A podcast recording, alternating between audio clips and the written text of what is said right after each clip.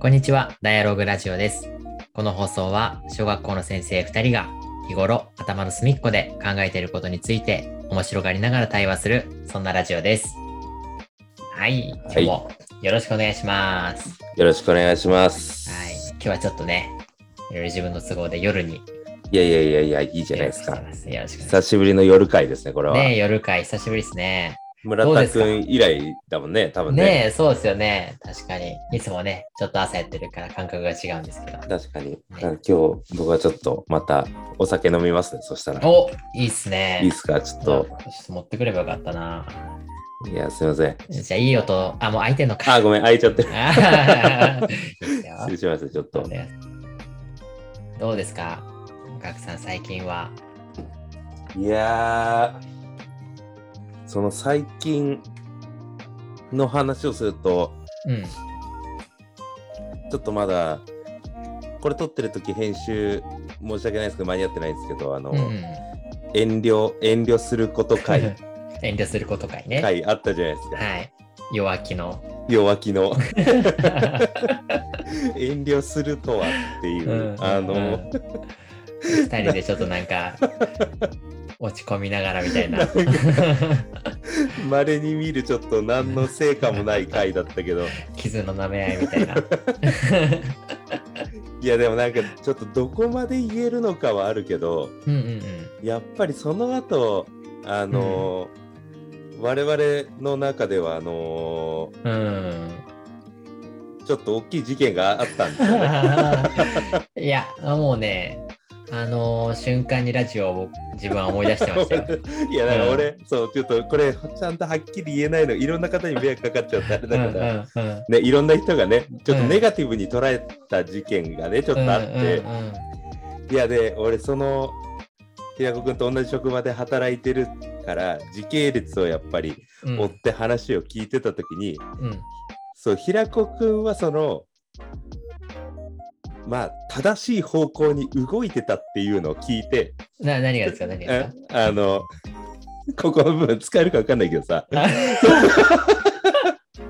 そう、まあ、ある事件事件まあ事件だよね、まあ、ある事件みたいなことがあった時に、うんうん平子君はそっちじゃないかもしれないからどうしますかっていうことをうん。あの声を上げてたっていうのをうん。あの後々の話で聞いててああはいはいはいそうそう。でもまあいろんな人との考えて話し合った結果そっちの方向に行かなかった。うん結果それが起こったっていう。いやあれね。あのあとねめっちゃ落ち込んだんですよ、いや絶対そうだようんね。う。結構落ち込んでうわーちゃんと言えばよかったなと思って、ねえそう。俺もだその時聞いてもう本当ラジオのことを思い出されて うわわかるっていう。まあ見えてたけどうん。見えてたけどやっぱりそっちの判断になったら、うん。そうするしかないっていうあの場面で、うん。いやでもってこういけない。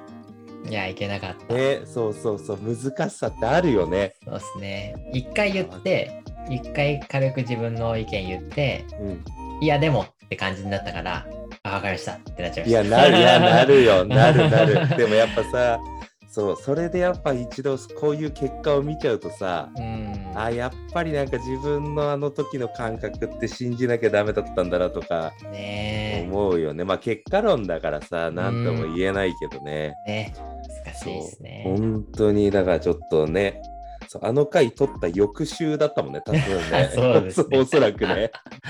いや本当に。まあね。ーと思ってやっぱまあまあね、まあ。難しいなっていうね。難しい。ね。難しいなんかですニュアンスだけでも今ので伝わればね。ね。すごい抽象的な会話だろうけど。本当に。ね何のことかイメージできてないからね。そうそう聞いてるそう人はね。うん。まあでももうまあまあま本当にこの前回のねあうん遠慮の回を聞いてもらってでももううん。本当のその遠慮の回の運動会の実施判断と同じようなことが起きたんだよね。起きた。そうですね。そうそうそう。そうそう。言わ言うなればね。そう。起きて今度はね自分にそのなんだろう。そうそうそうそう。選択権が回ってきたわけですよね。そう。それをそう。全く同じ思いを今度は平子くんがしたっていう。そうですね。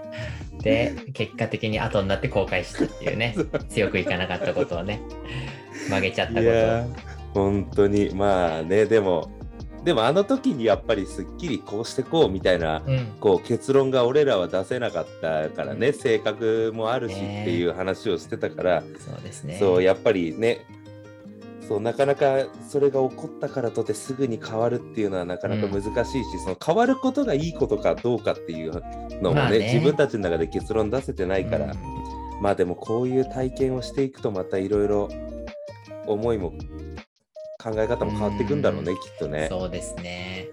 確かに。いね。やーそういうのが起きたっていうはい。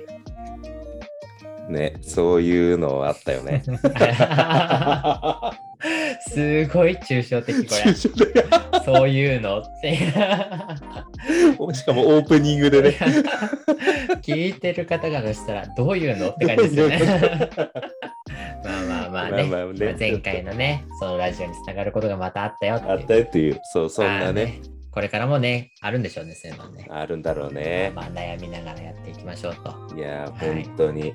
いうことで、まあ、前回そういうね、ちょっと、うんあの、自分たちの弱みを見せた回だったんですけど、はいはい。なんかあの、いつもこのラジオを録るときに、うん、あのネタ帳があるんですよね。 Notion でお互いに、あこれ話したいなっていうことを、まあ、タイトルだけなんだけどうん、うん。あのテーマだけ入れてるようにしててこのあのちょっとあのこの間この間っていうかこのラジオを録る前にねうん、うん。あのそこ開いてみたらそのすごいタイトルがねテーマが入ってて いやいやいや、もう本当に。未来が見えました。でも何でしたっけ？もう勝ち筋しかありません いやなんかすごいの来たなと思って。うん。ねそのまたすごいギャップが前回と。すごい今度は自信に満ち溢れてるような満ち溢れてるよはい、ちょっとね。テーマでしたけど。そう、マイナスから一気にちょっとプラスに戻そうかなっていう。はい、でもう本当に今日自分もそのテーマのタイトルしか聞かされてないんですけど 今日はねちょっとガクさんが話してそこについていいですか？はい、取っていこうかなと思います。はい、よろしくお願いします。はいよろしくお願いします。まあ、で今回ちょっと話したいなって思ったのは結局前も平子君と一緒に話したいって言ってた、うんうん。あの多様性とかの話なはいはいんだけど、うん。そうそれでこう結構モヤモヤしたものが晴れたというかうんうんうん。そのなんだろうな。あのー今まで結構まあこっちの方向に行くっていうのは ICT の話してても、うんソサイティ5.0もあるし、こういう風な時代が来るからっていう方向性は分かってても、うん。その ICT の回もどういう方向で学校が ICT を使っていくかみたいなものを学校が本来は決めるべきだけどもそれが決まってないみたいな話をした時に、うん。じゃあ自分はどうかってなって思った時はやっぱり自分もその方向性は見えてなくて。ああなるほどね。そうでも見えてない中でも決めていかなきゃいけないんだろうなみたいなうん幕引きで ICT の話はしてたんだけど、はい。まあ、それがある種多様性とかいろいろ絡めて SDGs とかいろいろ含めて、うんこの1週間で見えたっていう。うん、おおそうい。そういう話なんですよ。なるほどね。学さんの中で見えたわけですね。そう見えたっていう。っていうところでまあなんかそれこそ今週いろんな人と話したりとか、うんうんあの学校のその総合的な学習の時間のテーマ決めみたいなのうんを他の学年と入ってやってたりとか、うなんかそういうのをやっていく中でいろいろ話していく上でいろいろ分かってきたというか見えてきたところではあるんだけどはいはいはい。そうそれでそれこそ桐原さんと話してる時に学校ではいはい。前回第6ラジオね。出てくれた桐原さんと話してる時に結構見えてきて、うん。うんうんこれだって2人でめちゃめちゃ盛り上がってへえそうっていうのをちょっと今日話したいなって思ってるんだけど面でもその後他の学年に入ってその話を伝えるが全く理解されてないっていう。だからね、これ、ネタ帳入れた時からすると、ちょっと自信は下がってる。なるほどね。そうそう、ちょっとね、そう、あ桐原さんと時に本当に理論がなったんだけど、なるほど。ちょそっからちょっとね、今週連敗してるんですよ。このこの理論連敗してるから。あーまあいいんじゃないですか。ね、その話す中でね、また固まってきたりね、そうそうすることもあるから。ね。そう、いや、ぜひちょっといいですか、その話を。教えてください。そうで、えっ、と、うちの、それこそ学校教育目標だったりとか、うんうん方向性だったりとかで、やっぱり予測困難な未来みたいうん。な人口の減少もあるし、ソサイティ5.0も来るし、うんっていう風なところで、うんと、まあ、その未来をどうやって乗り越えていくかっていうところをテーマに力を身につけなきゃいけないっていうところを育んでたりとか、はいはい。まあ、あとはその予測困難っていう状況の中でも解決していくっていうその状況をどうやって今のその生活総合の中で作っていくかみたいいなことを割とテーマにして、な。はい。であれが正解かなこれが正解かなみたいなその自分のその実感みたいなものをあの糧にこう PDCA を回してるみたいなのが現状だと思うんだけど、はいはい。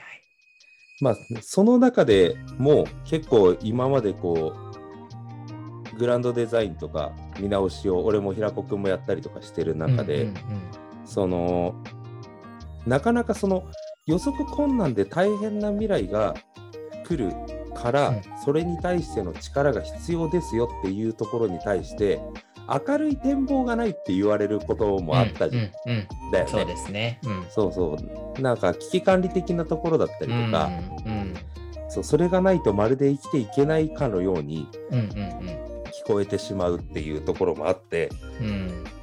まあでもそういう時代で生きていく中でそういう力を授けたいっていう願いが学校側にあるっていうことは確かなことだし大切なことだなとも思いつつうんまあやっぱりその明るい展望がそういったところから見えないっていうのもまあ確かに教育が担う一つとしてうん。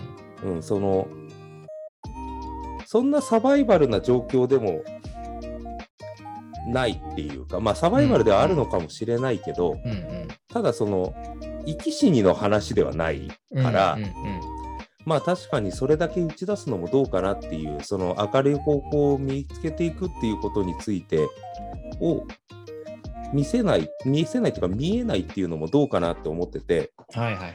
そう。でやっぱりそのところはずっと去年昨年度かからずっと引っかかり続けてはいたんだけど、うん。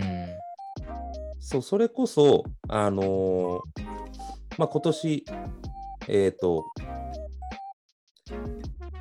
情報モラルとかっていうことに関してのうん。うん少し移植をいただいたりとかうん。であのえー他の大学の先生の有識者の立ち位置についてもらってうん。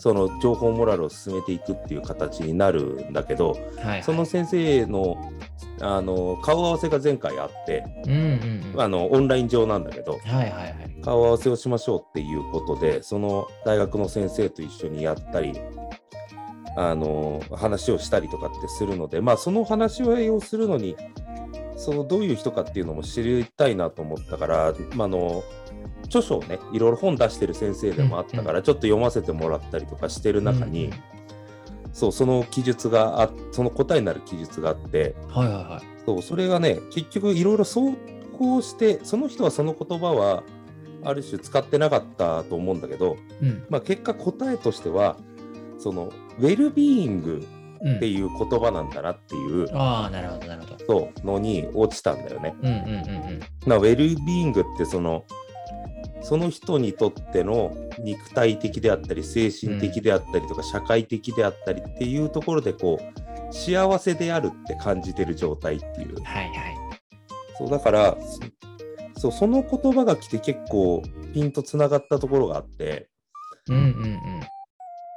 その人口減少であったりとか、うん。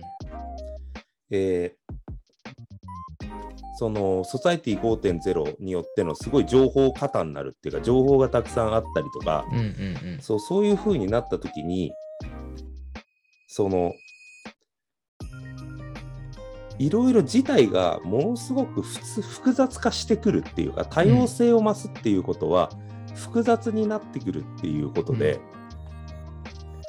そうそういう風になってくると、まあ、いろんな情報も出てくるしそのいろんななんだろうな趣味も出てくれば仕事も出てくるだろうしあとはそのいろんな心の性別を持ってる人も出てくるだろうし、うんうん。そうそういうふうなことがいろいろ結びつき合ってコミュニティ化っていうのをインターネットの世界を通じてしていくっていうふうになるとはいはいはい。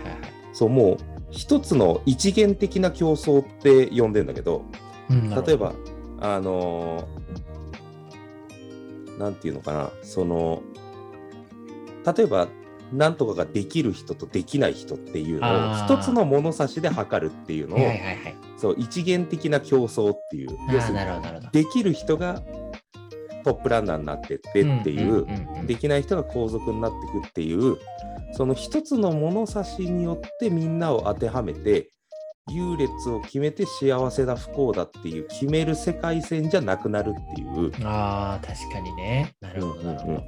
そうっていう風になった時にそういろんなソサイティ5.0でいろんな世界とか仕事とかあとは国境みたいなものがインターネットによって壁がなくなっていって、うんもう世界とつながる人とかいろんなものが、あのーもう、えー壁が取っ払っていろんな人が結びついていろんな価値観に触れるっていうことはその島国の文化もそうだし宗教もそうだし、うんうん。趣味もそうだし考え方も全てがいろいろ手に入れやすくなるっていう風になった時にうん。幸せの選択権はものすごく増えるっていう。うんうん。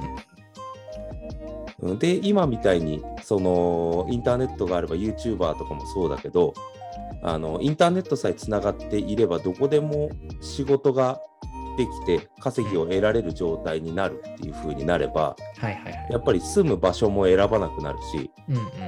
生き方も、えー選ばなくなってくるっていう風になってくるとやっぱりじゃあそのどういう幸せを選びますかっていう話になってくるっていうかね、うんうんうん自分自身がどういうふうにその時間を過ごしていくことがあなたにとって幸せですかっていうそうそういうふうな話になってくるんだなって思うと、うんやっぱりそういう人口減少とかソサイティ5.0とか新しい世界線が来ますよっていうことはなんかそれに対してどう生きていくかっていう風な力を身につけるっていうことは変わらないんだけど、うん。はいはいはい。うん、その今までのルールが通用しない世界が来ますよっていう風なことだからうん。その新しいルールに必要な力を身につけるっていう点では変わらないんだけどうんうん。その新しいルールが来ますよの新しいルールの根本は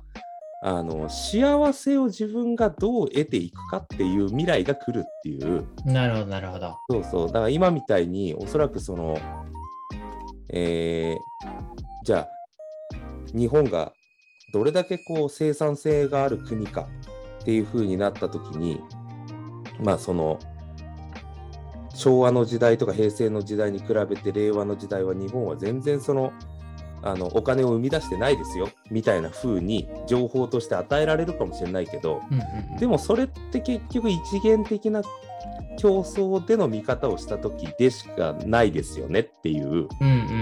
割り切り方もできなくはないというか。確かに確かに。なるほど。そう。うん、だからそれが幸せそれを勝ち得ていくことが幸せだと捉えている人は、うん。その物差しにこだわっていくべきだと思うけどうん。でも自分は別にそこの物差しに乗っかる人間じゃないってなれば、うん。全然そこの競争からは抜けていいっていうか、うんじゃなくってこっちの物差しで自分は生きていくことが幸せだと思うからそっちの物差しの方で自分の力を使っていきますみたいなことが優にあり得るというか、うんうんうん。だからきっと会社の終身雇用とかに縛られることもなくなるっていうのも、はいはいはい。かだから会社がここの物差しに乗っかって勝負していく企業ですって言われた時にうん。その物差しが自分の幸せの物差しと違う物差しだったらもう転職だとかうん。そこの船から降りるっていうことが全然その苦痛じゃないっていうか、はいはいはいはい。っていう風になっていくしそうだからなんかこうなんだろうな仕事とかっていうことに関して一時期辛かったら逃げていいみたいなうん。そういう風なことがやっぱり一時そのブラック企業って言葉が流行った時にもさ、うん。よく出てきたとは思うけどはい。そうだからなんかそこに従事するというかそこでずっとこうあのしがみついてうん。ひたすら働くっていうことがまあその辛くなっちゃってる人からすると本当に幸せかどうかって考えたらうんそれは変えた方がいいしうんでもその環境で幸せだって捉えてる人はそこで頑張るべきだしっていう、うんうんうんそうだからそこの企業に入っているからそこの企業のためにいろいろとこう頑張り続けていくっていうのが全員にとって正解ではないですよっていううんことがもう明るみに出る時代っていうか、はいはいはいはい。うん、だからやっぱりこの結論としてはやっぱりその時間をどう使うかなんだなっていう、うーん、なるほどね。うん、で働き方改革っていう話もあるけどきっとそういう文脈になってんだなって俺自身もちょっと思ってて。はいはいはいはい。そう。でやっぱ時間イコールやっぱ命の使い方っていうか、うんうんやっぱ自分が使う時間って寿命の話だからうん。うん、そうですよね。そうそうだからその寿命を命をどうやって使っていくかって考えた時にやっぱりだらだら打算的にその命を使うかうん。自分が幸せだと思うことによってのあの時間を使うかはいはいはい。って考えたらやっぱりその幸せな方に使った方のがいいから、うんうん。そうだからあの今使ってる命の使い方を見直していくっていううん。なんか結果そういう風な話になんだなっていうかうん。そうだからねあの例えばボランティアとかちょっといろんな例を、あのちょっと出しちゃうんだけどうん。ボランティアをするっていうこともうん。ちょっとこれをあのもう見方を変えなきゃいけないっていう話もあのちょっと出たりとかうん。して、まあ、があの学校でも出たんだけどそのなんとかのためにっていうか例えば学校のためにとか先生のためにとか子供のためにっていうふうにうん。言ってやるっていうのは今までのボランティアの定義としてあったと思うんだけど、はいはいはい。うん、例えばそのね例えば震災が起きた時にそのところの復興のためにボランティアの人がうんその震災復興のためにとかうん被災者のためにっていうところででそれもすごくわかるし、うん。うん、やっぱそういうことになった時の日本人の強さってすごくあるから、うん。あーいいその精神性だなっていうのも思う反面やっぱりそういう善意ってひっくり返りやすい時もあってあそうこれだけこうやってあげているっていうあ。ああ、なるほどね。そうそうそうでこれあのー現アーティストのそのガクトさんが言ってたんだけどはいはいはい。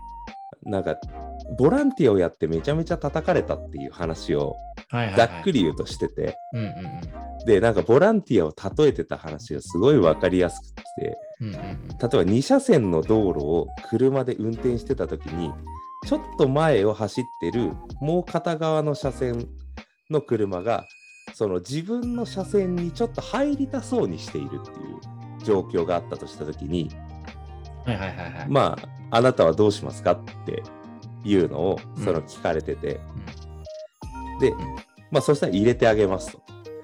自分が例えば右車線を走ってて左車線走ってる車が、その右車線の方に車線変更したがっている、素振りがちょっとあるんだけど、うん。うんうんうんなかなか入れそうにないっていう。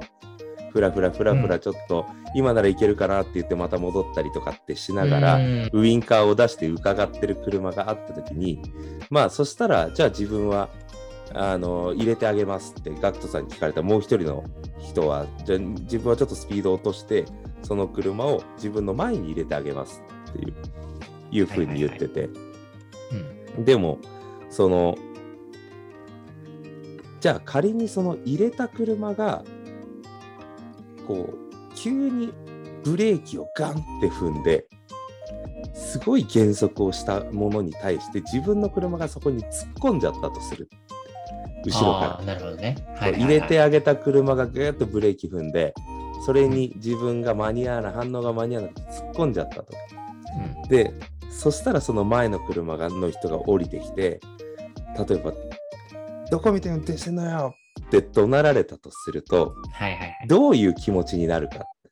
い。なるほどね。でこれがボランティアだって言ってたのね。はあ。だからまあそしたらやっぱりどういう風な気持ちになるって聞かれた時にまあその自分が良かれと思って入れてあげた車にぶつかってった自分がめちゃめちゃ責められるっていうのうんで、うんうん、そうこれは入れてあげたことと自分がぶつかったことはそうあのそこの文脈を保ってるのはボランティアした側にしかないっていう、うんうんうん。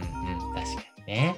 そうそうそうそうねだからこれって結構善意が悪い方向に出てるっていうか、うんじゃあじゃあそれでぶつかっちゃった方が言った言ったとしたらまあなんか例えばせっかく入れてあげたのにみたいな。うん。まあそういう風な気持ちは絶対湧いて出てくるじゃない？うんうんうんそうだったら入れなきゃよかったって。そうそんな風なことになるんだったらそんなことを入れた人にそんなこと言われるんだったら入れなきゃよかったってうん。思ってしまうようなことなんだっていう風な話をしてて。うんうん。そうだからやってあげたんだっていう気持ちってうん。そうなんかボランティアとかっていうのはそのまあ人によってねその捉え方が違うだろうからまたあれなんだろうけどそうだからそうなった時にやっぱり善意っていうものはいろいろこう時折こじらせ気味になるしうん。そうなんかもうお願いされたら断れねえからなとかっていう風な気持ちって、うんボランティアの精神として見直した時にどうなのかなって思うとうん。やっぱウェルビーイングで測っていくとはいはいはい。そのそういう風な行動を取れてる自分にうん幸せを感じるっていうことがうんボランティアの真髄であって、はいはいまあそうですよね。そうそうそう。うんうんだからなんだろうな例えば学校の草取りみたいなものをボランティアでお願いしますって言われた時に、うん。じゃあ学校にお願いされたからやるかっていうことだったりとか、まあそれが巡り巡って子どものためになるんだったらやるかとか、ね、先生たちも忙しいし手が回らないだろうから先生たちのためにもやるかっていう、そうその気持ちって思いやりのその気持ちとしての精神性としてすごくよく捉えられるんだけどうん。そうでもそうすると例えば「ありがとう」がなかったみたいなああはいふうなところでそう。そうそうそうなんかえ？そうそういう風になってってるけど